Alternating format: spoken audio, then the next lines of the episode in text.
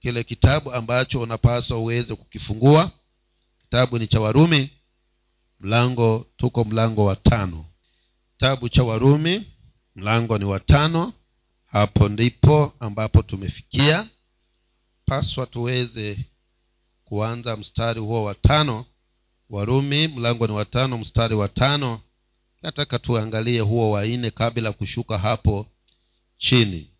Katuangalie huo wa nne ama tuanze ho wa tatu na wanne kabla kufikia mahali hapo ambapo tunatamani kwamba tuweze kuanzia.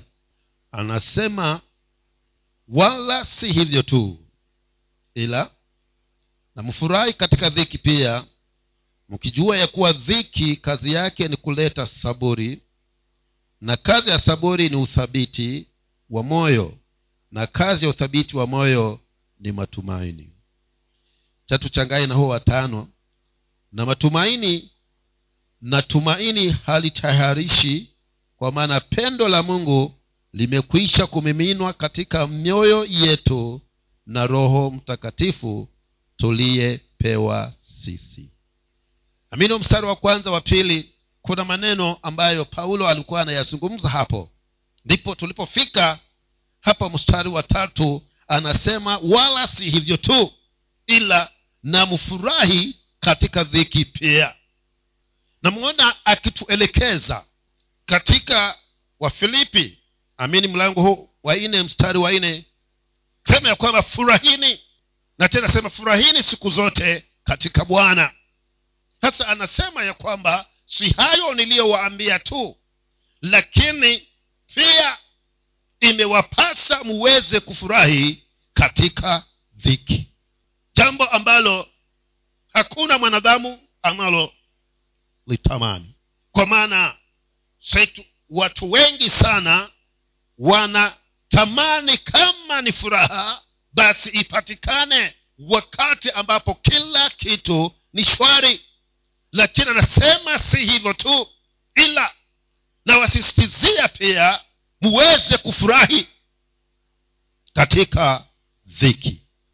Na sijui kama wewe umefikia kiwango hiki cha kwamba ninaweza nikafurahi wakati wa furaha na wakati wa dhiki vivyo hivyo furaha yangu ikazidi kudumu.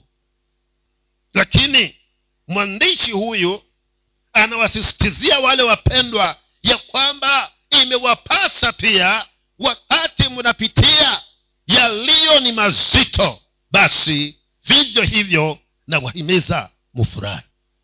Kwa nini basi niweze muweze kufurahi katika dhiki? Anasema ya kwamba mkijua ya kuwa dhiki kazi yake ni kuleta saburi kwa hivyo kwa nini niweze kufurahi katika dhiki? Nifurahi katika dhiki kwa sababu hii dhiki kuna kitu ambayo inatenda katika maishani mwangu.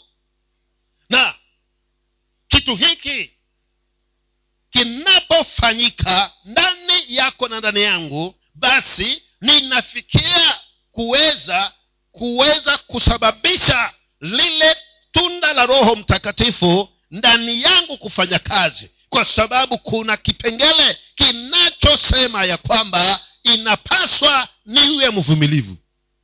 Kwa hivyo subira inaunganishwa na kuvumilia.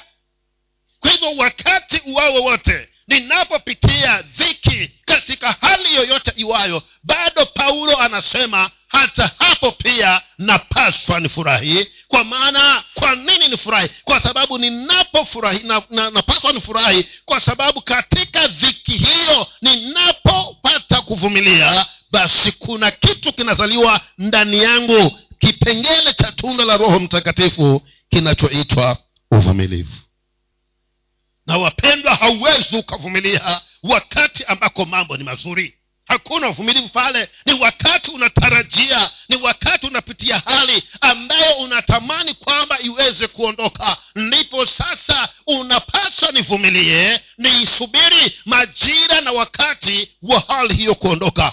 Hivyo basi paulo anasema ninapaswa nifurahi nikiwa katika wakati huo kwa maana kuna kitu kinachoumika ndani ya maisha yangu. Na kitu hicho kwamba ni subira. Kwa maana dhiki kazi yake ndani ya maisha ya mwamini ni kutengeneza ni kusababisha mtu huyu awe na uvumilivu mtu huyu awe na subira. Utakubaliana na mimi ya kwamba kuna discipline ya juu sana. Kama wewe ni ufanye nini? Ni uwe mtu wa kuvumilia.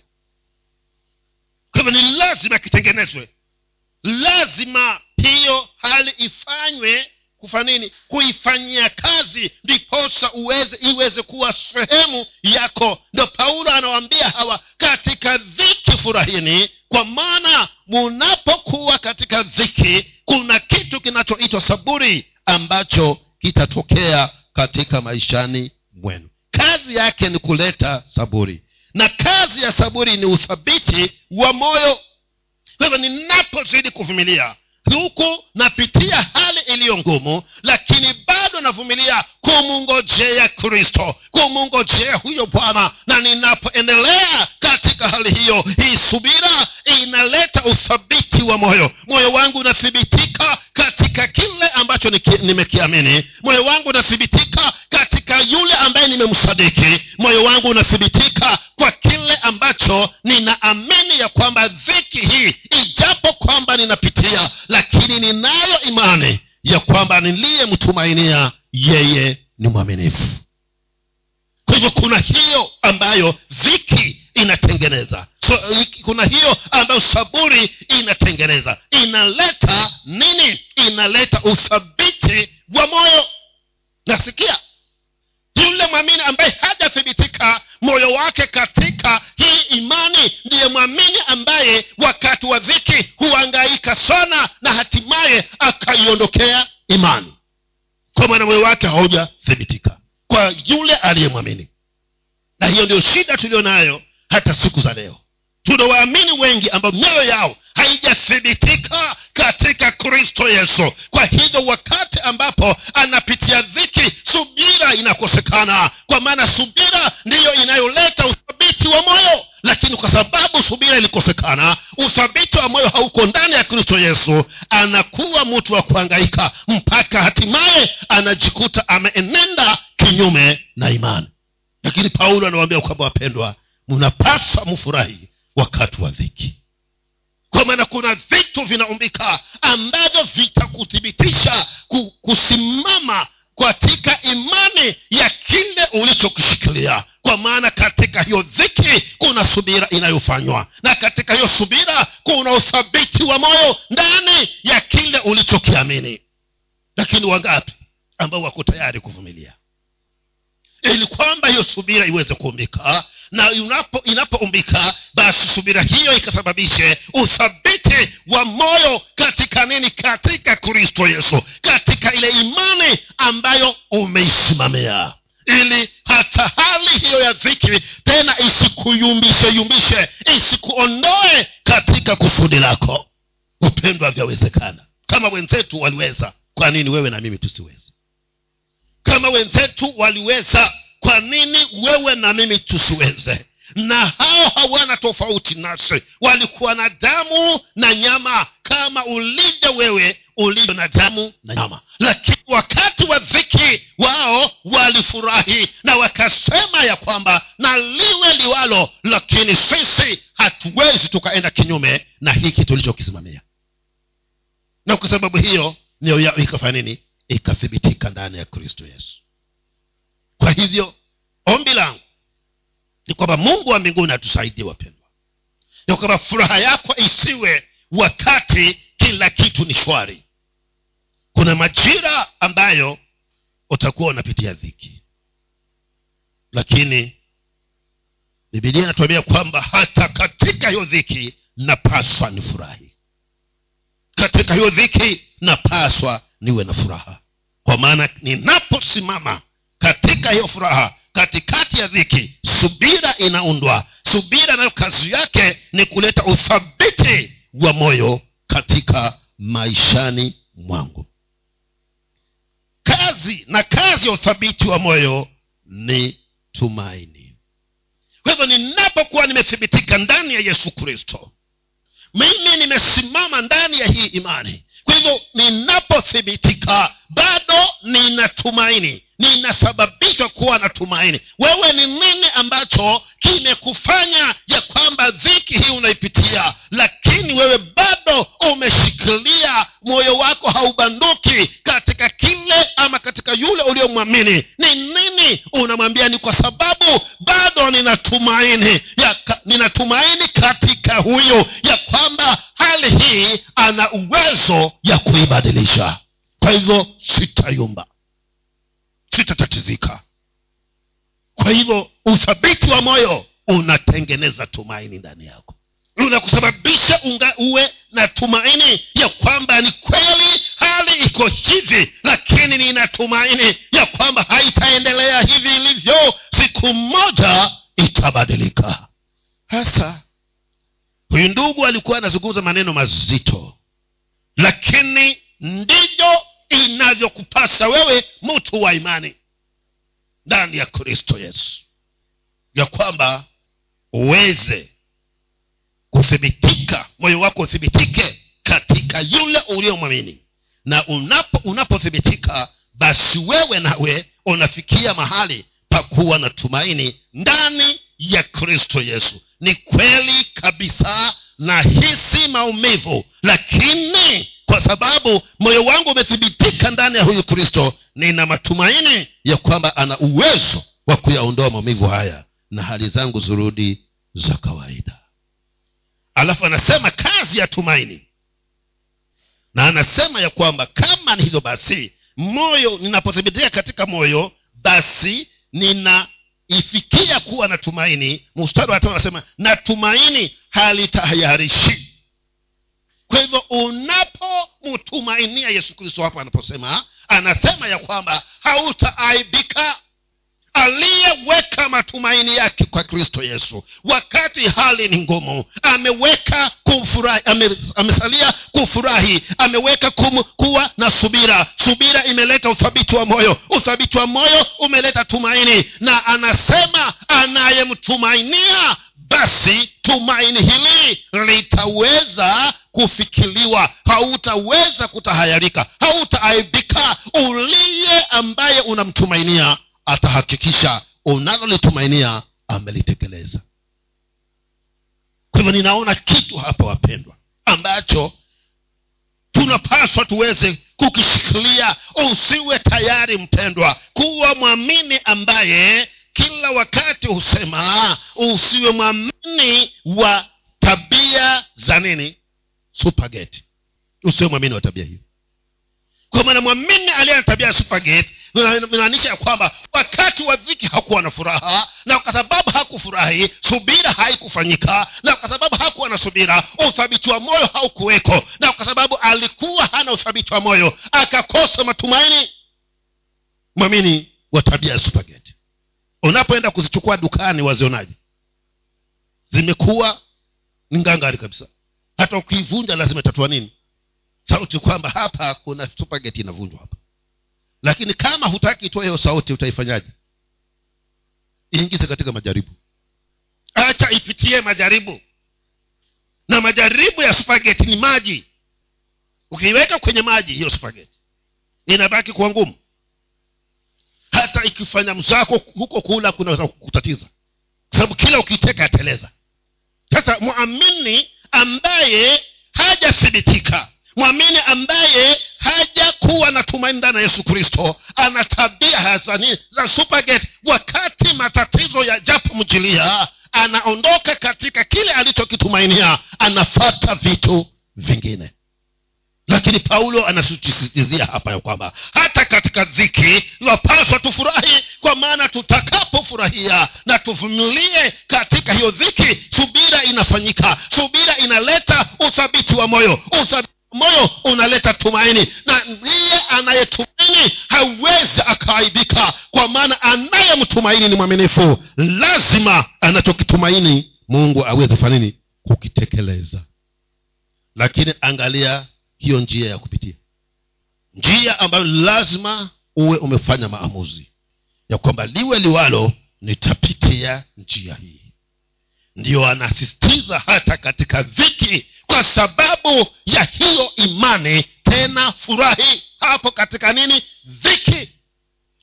Lakini waamini wa leo hawataki kupitia dhiki. Na nakuhakikishia wakati mmoja mwingine lazima utapitia. Kwa maana hakuna mwanafunzi ambaye hapewi mitihani. Lazima baada ya kufundishwa utapewa mitihani. Ndo mwalimu ajue kama ulishika ama hukushika. Hasa wakati mwingine hivi viki tunazozipitia huwa ni mitihani. Je huyu mtu yuko na mimi wakati kila kitu ni shwari ama wakati hali ni ngumu bado atabaki na mimi? Mstari wa sita unasemaje?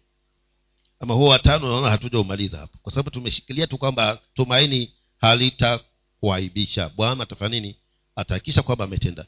Kwa maana pendo huo watano kwa maana pendo la mungu limekwisha kumiminwa katika mioyo yetu na roho mtakatifu tuliyepewa sisi. Kwa nini hatutatahayarika wakati tunakuwa na matumaini anasema ya kwamba kwa sababu pendo la mungu tayari limekwishwa kumimina kwetu sisi kupitia nani? Huyo roho mtakatifu wa mungu. Na kama huyu mungu alinipenda jinsi alivyonipenda mpaka akamtoa yesu kristo na yeye yesu akaazimia kufa msalabani kwa ajili ya kunipenda hivi sasa ninapopitia dhiki ni kitu gani kitakachomzuia akose kunijilia na kunitoa katika hali hiyo ngumu ambayo ninaipitia sasa. Ni nini?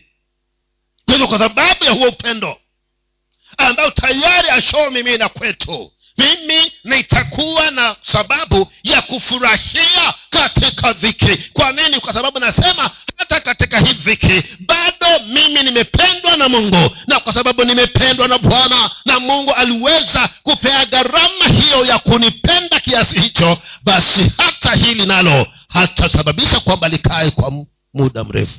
Kuja ataliondoa bwana atakuja kuliondoa. Na kama atakuja kuliondoa mimi ninifanyeje? Nidumu katika kumtuma tumainia.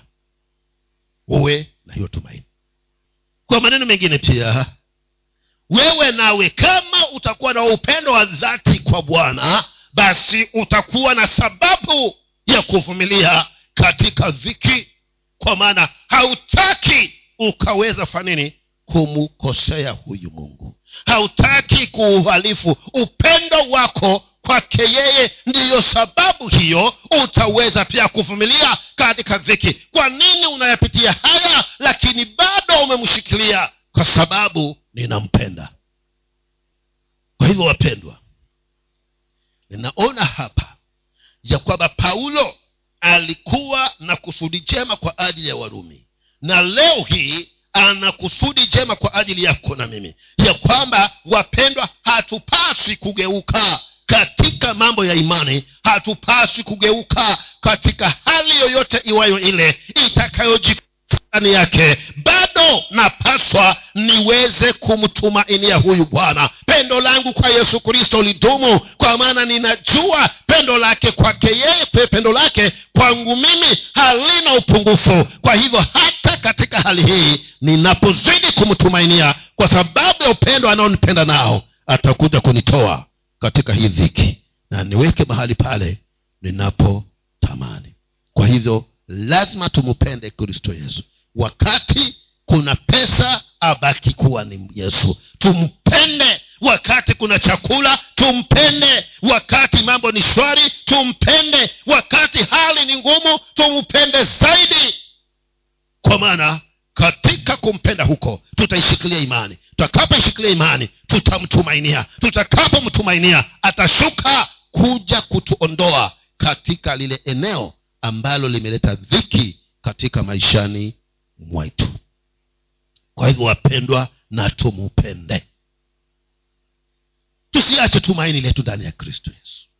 Kwa sababu ya hali zinazopita. Ndugu zangu hizi changamoto tunazopitia hapa ni za muda mfupi sana. Kwa hivyo zisitusababishe kwamba tukaweze kuenda kupitia changamoto za milele na milele baada ya kuondoka hapa kwa maana nisipotembea kulingana vile anavyotamani huyu kristo yesu kwa sababu ya changamoto ambazo nitakuwa nimekutana nazo mahali hapa ndugu yangu mpendwa itakuwa ni vigumu sana kuweza kuenda kuhimili hizo changamoto ambazo tutakumbana nazo huko. Kama tutafika huko tukose kuweza kupata nafasi katika ufalme wa miguni kwa hivyo si ni heri nimpende hapa. Nimtumainie hapa. Hata katika dhiki. Ili kwamba majira ajapo anitoe kwa hiyo dhiki na niendelee kumpenda. Endelee kumtumainia. Ili siku zile zingine basi nikaweze kuwa na hiyo furaha ya isiyokuwa na kifani. Kwa hivyo ninasema ya kwamba usiruhusu changamoto za hapa chini ya jua zikuondoe katika tumaini lako la uzima wa milele. Mstari wa saba. Ni wa sita. Mstari wa sita. Kwa maana hapo tulipokuwa hatuna nguvu wakati ulio wakati ulipotimia kristo alikufa kwa ajili ya waovu. Hapo tulipokuwa hatuna nguvu. Hapo tulipokuwa tungali katika vifungo vya nini? Vya dhambi. Yesu akatufia ili kwamba aweze kututoa katika vifungo hivyo vya dhambi. Bado anadhihirisha ule upendo ambao bwana yesu anao kutuelekea sisi. Ya kwamba hakutupenda tukiwa tuwaokovu bali alitupenda vile tulivyokuwa na kwa sababu ya upendo aliyokuwa nao jinsi hiyo yeye akakubali. Akakubali kufanyaje? Kutoa uhai wake.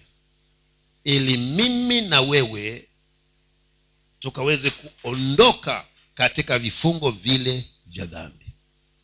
Na ikiwa sahizi yeye aliazimia hilo azimio la kunipenda kiwango cha kutoa uhai wake ili niweze kurejeshwa katika upendo na mungu baba. Ni nini kitakachomzuia akose kushuka kuja kunitoa katika hiyo dhiki ambayo itakuwa naipitia wakati huu? Ni kitu gani? Ndio maana anasema kwamba hata katika hiyo dhiki furahi. Mstari wa saba na wanane kwa kuwa ni shida mtu kufa kwa ajili ya mtu mwenye haki lakini yawezekana mtu kuthubutu kufa kwa ajili ya mtu aliye mwema. Hacha nirudie hiyo. Kwa kuwa ni shida mtu kufa kwa ajili ya mtu mwenye haki lakini yawezekana mtu kuthubutu kufa kwa ajili ya mtu aliye mwema. Bali mungu aonyesha pendo lake yeye mwenyewe kwetu sisi kwa kuwa kristo alikufa kwa ajili yetu tulipokuwa tungali wenye dhambi hapo mstari wa kwanza hapo nafikiri kuna neno ambalo kwa anasema kwamba ni shida. Kwa kuwa ni shida mtu kufa kwa ajili ya mtu mwenye haki. Lakini yawezekana mtu kuthubutu kufa kwa ajili ya mtu aliye mwema. Kinyume cha mwema ni nini? Hmm? ni mwovu eh? kwa hivyo ni shida mtu kufa kwa ajili ya mtu mwovu nami nafikiri ni kweli. Hata wewe ukiambiwa kwamba uende ukaokoe jambazi ufe kwa sababu ya niaba ya jambazi ili amehukumiwa, amehukumiwa kifo kwa yale aliyoyafanya lakini sasa kuna nafasi imetolewa ya kwamba kama kuna yoyote atakayejitokeza afe kwa niaba yake basi tukimpata huyo mtu huyu tutamwachilia tuwe huyo ambaye amekuja kwa niaba yake unaweza kwenda kufa kwa jambazi sasa hapa anasema ya kwamba ni shida mtu kufa kwa aliye kwa kufa kwa ajili ya mwovu. Lakini ni sahali mtu atakuwa radhi kufa kwa ajili ya mtu mwema lakini yesu kristo akafanya tofauti na vile vinavyonenwa. Yeye akawa tayari kufa kwa ajili ya mwovu. Na mwovu aliyefiwa ni wewe na mimi kwa hivyo kama alinipenda upeo huo tayari yeye akaamua afe kwa sababu ya vile jinsi ambavyo ananipenda. Je hivi nikiwa katika dhiki ni nini kitakachoweza kumzuia yesu asije akantetea lakini shida ni nini? Uje una uvumilivu? Utavumilia mpakaje hasa ndio hii anasema kwamba furahini katika dhiki kwa maana unapofurahi katika dhiki hautakuwa kuweza kuangalia mambo mengine. Utaendelea tu kumngojea huyu yesu kristo ambaye hata nilipokuwa sijakuwa mwema alinifia. Hivi ni zaidi gani ambavyo sasa nimekuwa mwenye haki machoni pake? Lakini je nitavumilia mpaka aje? Kwa hivyo upendo huu wa yesu kristo wapendwa ni upendo ambao ni wa kipekee. Anasema bali mungu bali mungu mstari bali mungu aonyesha pendo lake yeye mwenyewe kwetu sisi kwa kuwa kristo alikufa kwa ajili yetu tulipokuwa tungali wenye dhambi. Ana asifiwe. Si mnaona hiyo? Hilo ni pendo la hali gani? Pendo ambalo ni la kipekee wapendo yaani tulipokuwa kwenye dhambi tulipokuwa waovu alikuwa tayari kufa kwa ajili ya wewe mwovu kwa ajili ya mimi mwovu? Na kilichomsukuma ni nini? Ni upendo. Wapendwa tunapendwa. Mungu anatupenda. Na kwa sababu hiyo kwa nini mimi nami nisimpende? Wewe pengine ni kichwa. Yeye ni nini?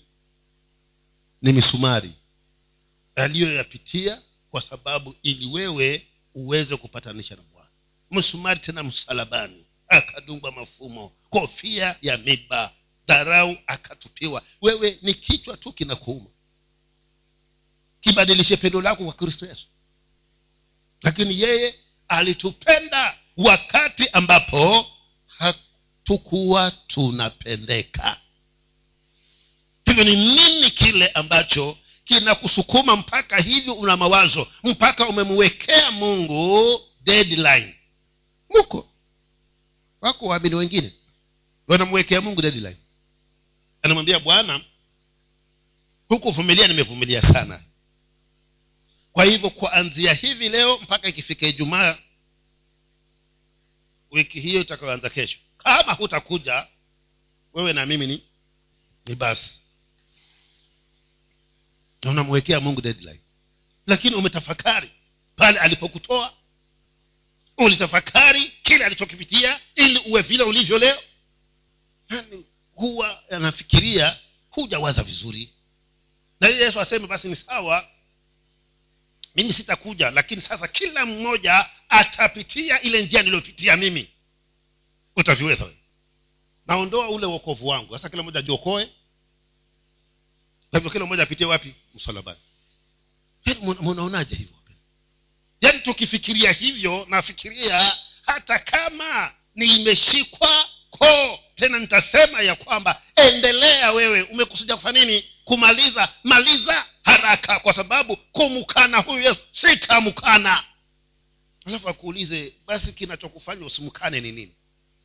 Namwambia alisema ya kwamba nikipoteza nafsi yangu hapa kwa ajili yake nendako nitaipata. Lakini nikiokoa hapa mimi mwenyewe nikiokoa kwa ajili yangu kule ninakoenda sitakutana nayo. Kwa hivyo heri niipoteze lakini niendako nikaikute hiyo nafsi yao mapendwa inachukua mtu ambaye umempenda.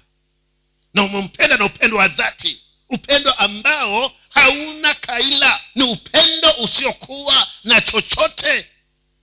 Lakini upendo wa kwamba liwe liwalo tuko tayari. Kwa lolote kumwishia huyu kristo yesu. Kwa maana sisi hata katika dhiki na ikiwa ni dhiki kwa sababu yake tunafurahi bado. Tunaendelea kufurahia. Kwa hiyo mi ninaona hapa anataka kujenga kitu fulani ndani yako wewe na ndani yangu mimi. Ya kwamba wapendwa hakuna mateso yanayoweza kulinganishwa na ule upendo ambao kristo yesu alitupenda nao hakuna mateso utakayoyapitia hapa chini ya jua ambayo unaweza kuyalinganisha na huu upendo ambao yesu alitupenda nao. Kwa hivyo napotafakari huo upendo wa kristo yesu nasema hata hili nalo nalolipitia haliwezi likaniondoa katika nini? Katika upendo wa kristo yesu. Lakini ni nini kinachokumwekea mungu kinachokufanya mpaka umwekee dada anaweza afike mahali aseme ya kwamba sasa nimengojea vya kutosha mungu. Huu mwaka wa elfu, mbili elfu mbili na ishirini na moja unapita. Na kuwekea huu mwaka wa kura. Mpaka ukifika disemba asipokuja ndugu wa kuokoka yoyote atakayekuja mi taifa nini taenda naye. Sasa mungu naye mwaminifu anakuacha. Atahakikisha kwamba umeenda nao huo mpaka kura tumepiga mwezi wa nane majibu yatoke tuende nao mpaka disemba kwa maana kwa nini afanye hivyo? Anasema ya kwamba sina chochote ambacho mimi napoteza. Wewe ndio utakae nini? Utakaipoteza. Mungu hana anachopoteza. Ukimpenda atafurahi. Usipompenda hakuna anachopoteza lakini wewe na mimi ndio ambao tunapoteza. Ndio maana nasisitiza ya kwamba kwa sababu ya upendo mkuu huu aliotupenda nao kusiwe na changamoto yoyote utakayoipitia wewe itakayokusababisha uone ya kwamba haiwezi ikavumilika katika maishani mwako. Wapendwa tuvumilie kwa maana si bure katika huu uvumilivu. Unasema ya kwamba uvumilivu unaleta uthabiti wa moyo na thabiti wa moyo unaleta tumaini na tumaini halitatahayarika kumaanisha kwamba tunapomtumainia kivyo vyote vile lazima atakuja lakini kwa majira na wakati wake yeye mwenyewe. Kwa hivyo tumtumainie tumpende huyu kristo yesu. Imani tuiweke wapendwa kwa gharama yoyote iwayo. Ndio maana akasema ya kwamba na furahini na nasema siku zote furahini. Alikuwa hajui ya kwamba kuna siku zingine utaweza kuwa kwenye dhiki. Na mbona ndio akasema furahini siku zote? Alikuwa anajua ya kwamba hata katika hiyo dhiki tena bado tunapaswa tuweze kufanya nini? Kufurahi. Ndio katika kitabu hiki hiki tutafikia hapo. Anasema ya kwamba yote yanatendeka kwa wema wa wale wanaompenda bwana. Lakini tukifika hapo utauliza swali wewe. Hata hili lilofanyika jana kwangu pia. Ni kwa wema wangu? Eh, ni kwa wema wako. Kwa sababu lingekuwa si kwa ajili ya wema wako hangeruhusu lifanyike. Hangekubali lifanyike. Lakini kwa sababu ni kwa ajili ya wema wako ndiyo maana akaliruhusu likutendekee kwa hivyo katika hali zote. Wapendwa twapaswa tufurahi kwa maana pendo alilotupenda nalo kristo yesu haliwezi likalinganishwa na dhiki ya aina yoyote ambayo utaipitia hapa duniani. Iwe ni kuu kuliko hilo pendo ambalo yesu kristo aliweza kutupenda nalo. Mstari wa tisa tisa na kumi. Basi zaidi sana tukiichi kuhesabiwa haki katika damu yake tutaokolewa na ghadhabu kwa yeye kwa maana ikiwa tulipokuwa adui tulipatanishwa na mungu kwa mauti ya mwana wake zaidi sana baada ya kupatanisha baada ya kupatanishwa tutaokolewa katika uzima wake. Anasema sasa hivi tumefanyika wenye haki? Si ni bora? Kama angetufilia wakati tu wenye dhambi hivi sasa tu wenye haki machoni pake si ndio anatupenda zaidi kuliko vile aliyotufanyia wakati tulipokuwa tu wenye dhambi kwa hivyo anasema sasa ni zaidi kwa maana tu wenye haki. Kwa sababu tu wenye haki sasa basi upendo wa yesu kristo ndiyo sasa umenoga kwetu sisi kabisa. Ndio maana hata katika dhiki usisumbuke kwa maana ni kitambo kidogo tu. Atakuja akutoe katika hiyo dhiki. Anasema sasa si zaidi vile hata tu wenye haki. Basi basi zaidi sana tukiishi tukiisha kuhesabiwa haki katika damu yake tutaokolewa na ghadhabu kwa yeye. Kwa hivyo ghadhabu yoyote itakayoinuka kinyume nasi kwa sababu ya kwamba tumefanyika wenye haki ndani yake kupitia damu yake basi kwa yeye tutaokolewa kutokana na ghadhabu yoyote iwayo. Mstari wa kumi anasema kwa maana itakuwa kwa maana ikiwa tulipokuwa adui tulipatanishwa na mungu kwa mauti ya mwana wake. Zaidi sana baada ya kupatanishwa tutaokolewa katika uzima. Kwa kama uokovu tumeupata kupitia kufa kwake. Sasa ule uzima nao kwa sababu ya kufufuka kwake na kuweza kuwa mzima kuanzia hapo mpaka leo. Sisi nasi huo uzima tuko nao. Lakini je litavumilia mpaka atakapojidhihirisha tena. Yesu akasema ya kwamba duniani mumo dhiki nyingi sana lakini jipeni moyo kwa sababu mimi nishaushinda ulimwengu. Kwa hivyo hata katika hiyo dhiki hatuna sababu ya kutatizika kisa na maana. Kama aliweza kutuokoa katika mauti yake ni zaidi gani sasa ya kwamba anaweza akatupatia uzima kutokana na uhai aliyo nao yeye mwenyewe.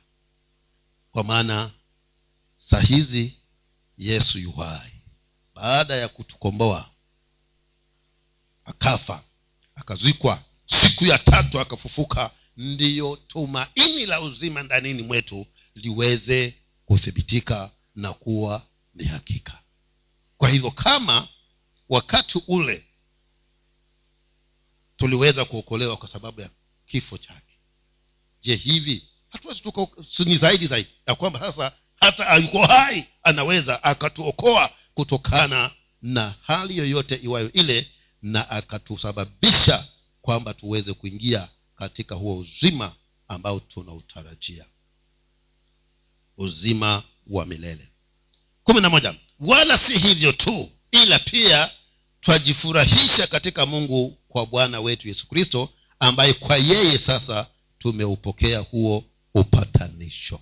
Kwa hivyo si yale tunayoyatarajia tu lakini hata sasa tuna sababu ya kuweza kujifurahisha katika kristo yesu. Kwa maana kupitia yeye tumepatanishwa kati yetu sisi na mungu. Kwa hivyo wewe si adui wa mungu tena. Umtoto wa mungu. Umwana kwa hivyo na sababu ya kufurahi.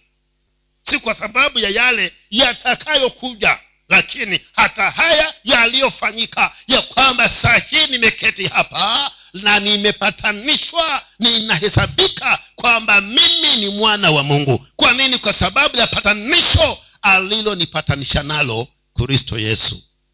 Mimi pamoja na mungu. Kwa hivyo tuna sababu ya fanini nini ya kufurahi wapendwa hauna sababu ya kuwa na huzuni.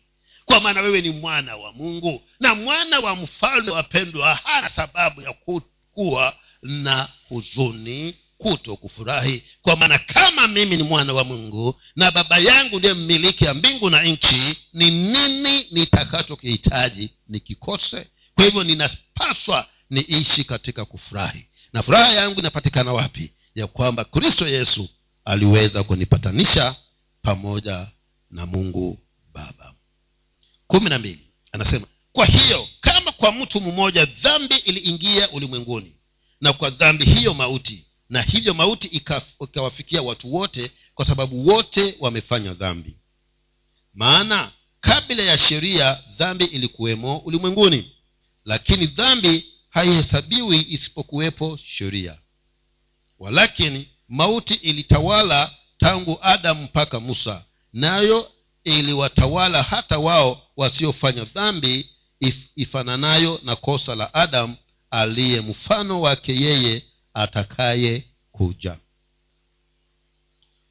Hivyo mahali hapa anatukumbusha tu na kutusaidia sisi ambao pengine hatujafahamu ya kwamba inawezekanaje mtu mmoja akasababisha sisi sote tuhesabiki kwamba tu wenye haki machoni kwa bwana.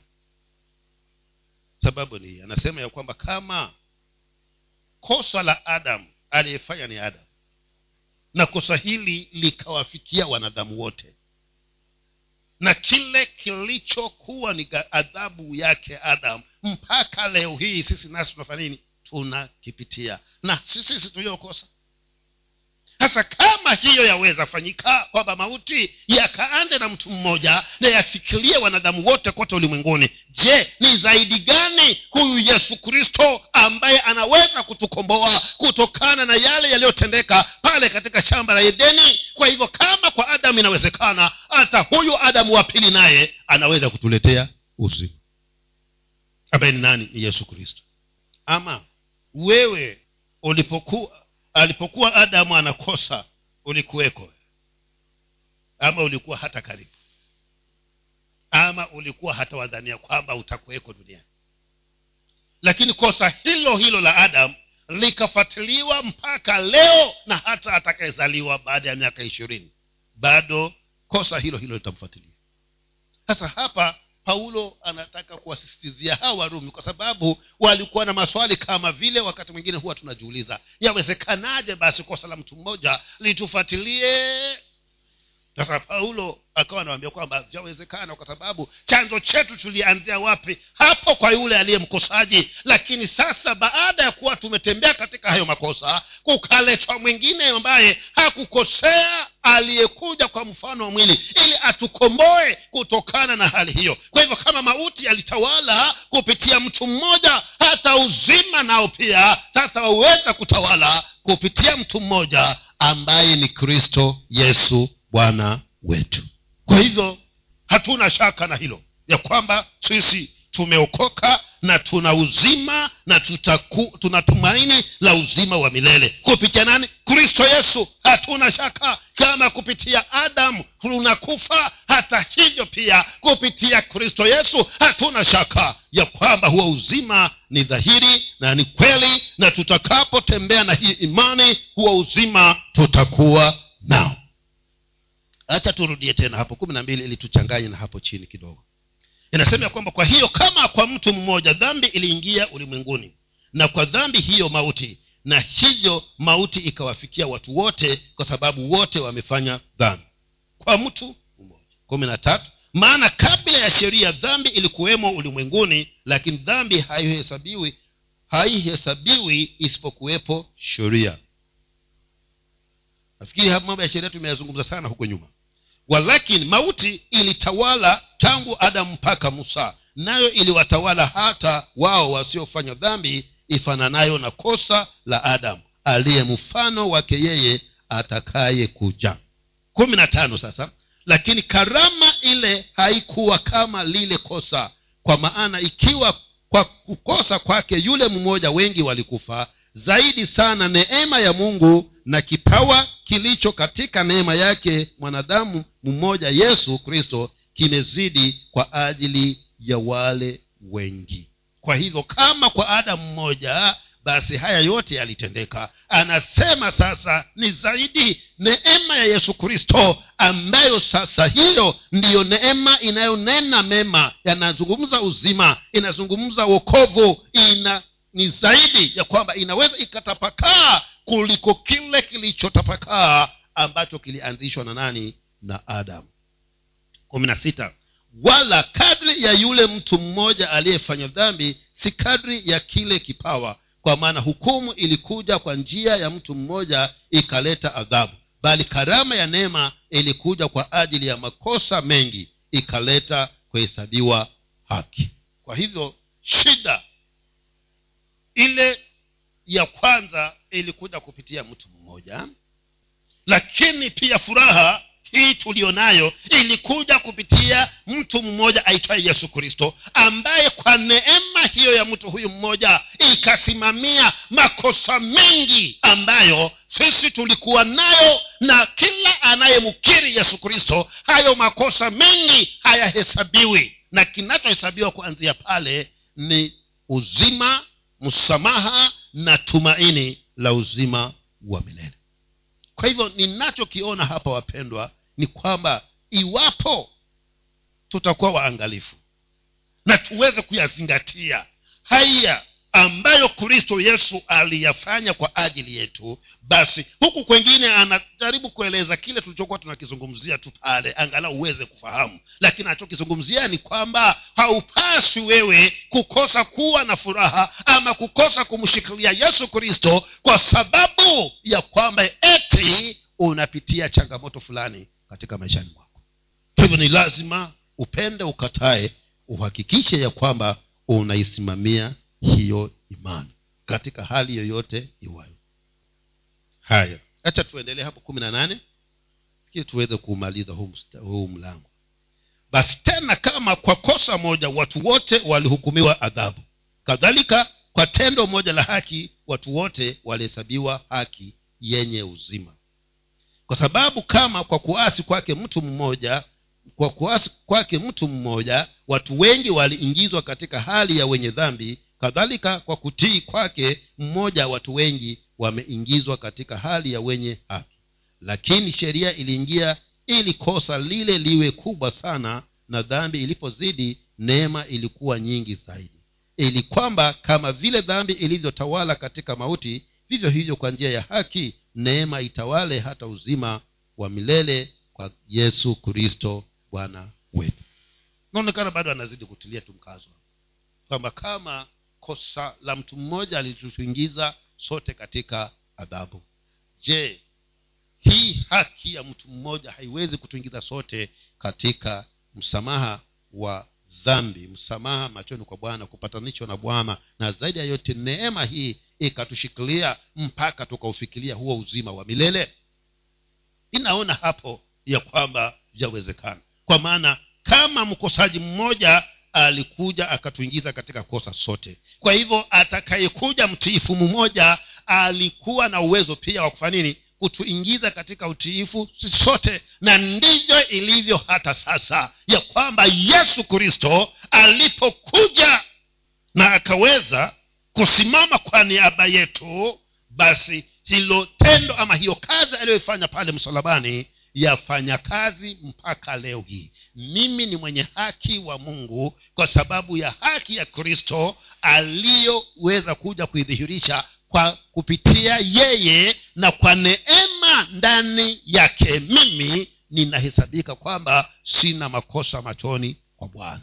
Kwa hivyo bado lile kiini halisi ni kwamba kusiwe na chochote. Haya yote anatueleza tu vile ambavyo tunaweza kuwa na shaka kwa nini basi mtu mmoja na akasema basi kama mmoja ili uelewe kwani wewe hukukosea lakini kufa wafa. Na kwa hivyo basi sasa kama hukukosea aliyokosea ni mmoja na wewe adhabu ikakufikia kwa nini isiwe mwenye haki mmoja atakapompendeza bwana kwa niaba yetu sisi basi nasi tusiweze kupatanishwa na mungu. Ndo hilo alikuwa anataka kulijaribu hapo. Lakini kile ambacho mlango huu unasisitiza ni kwamba wapendwa hakukusiwe na chochote ambacho kinaweza kikakuondoa katika kusudi la mungu. Kukuondoa katika hii imani.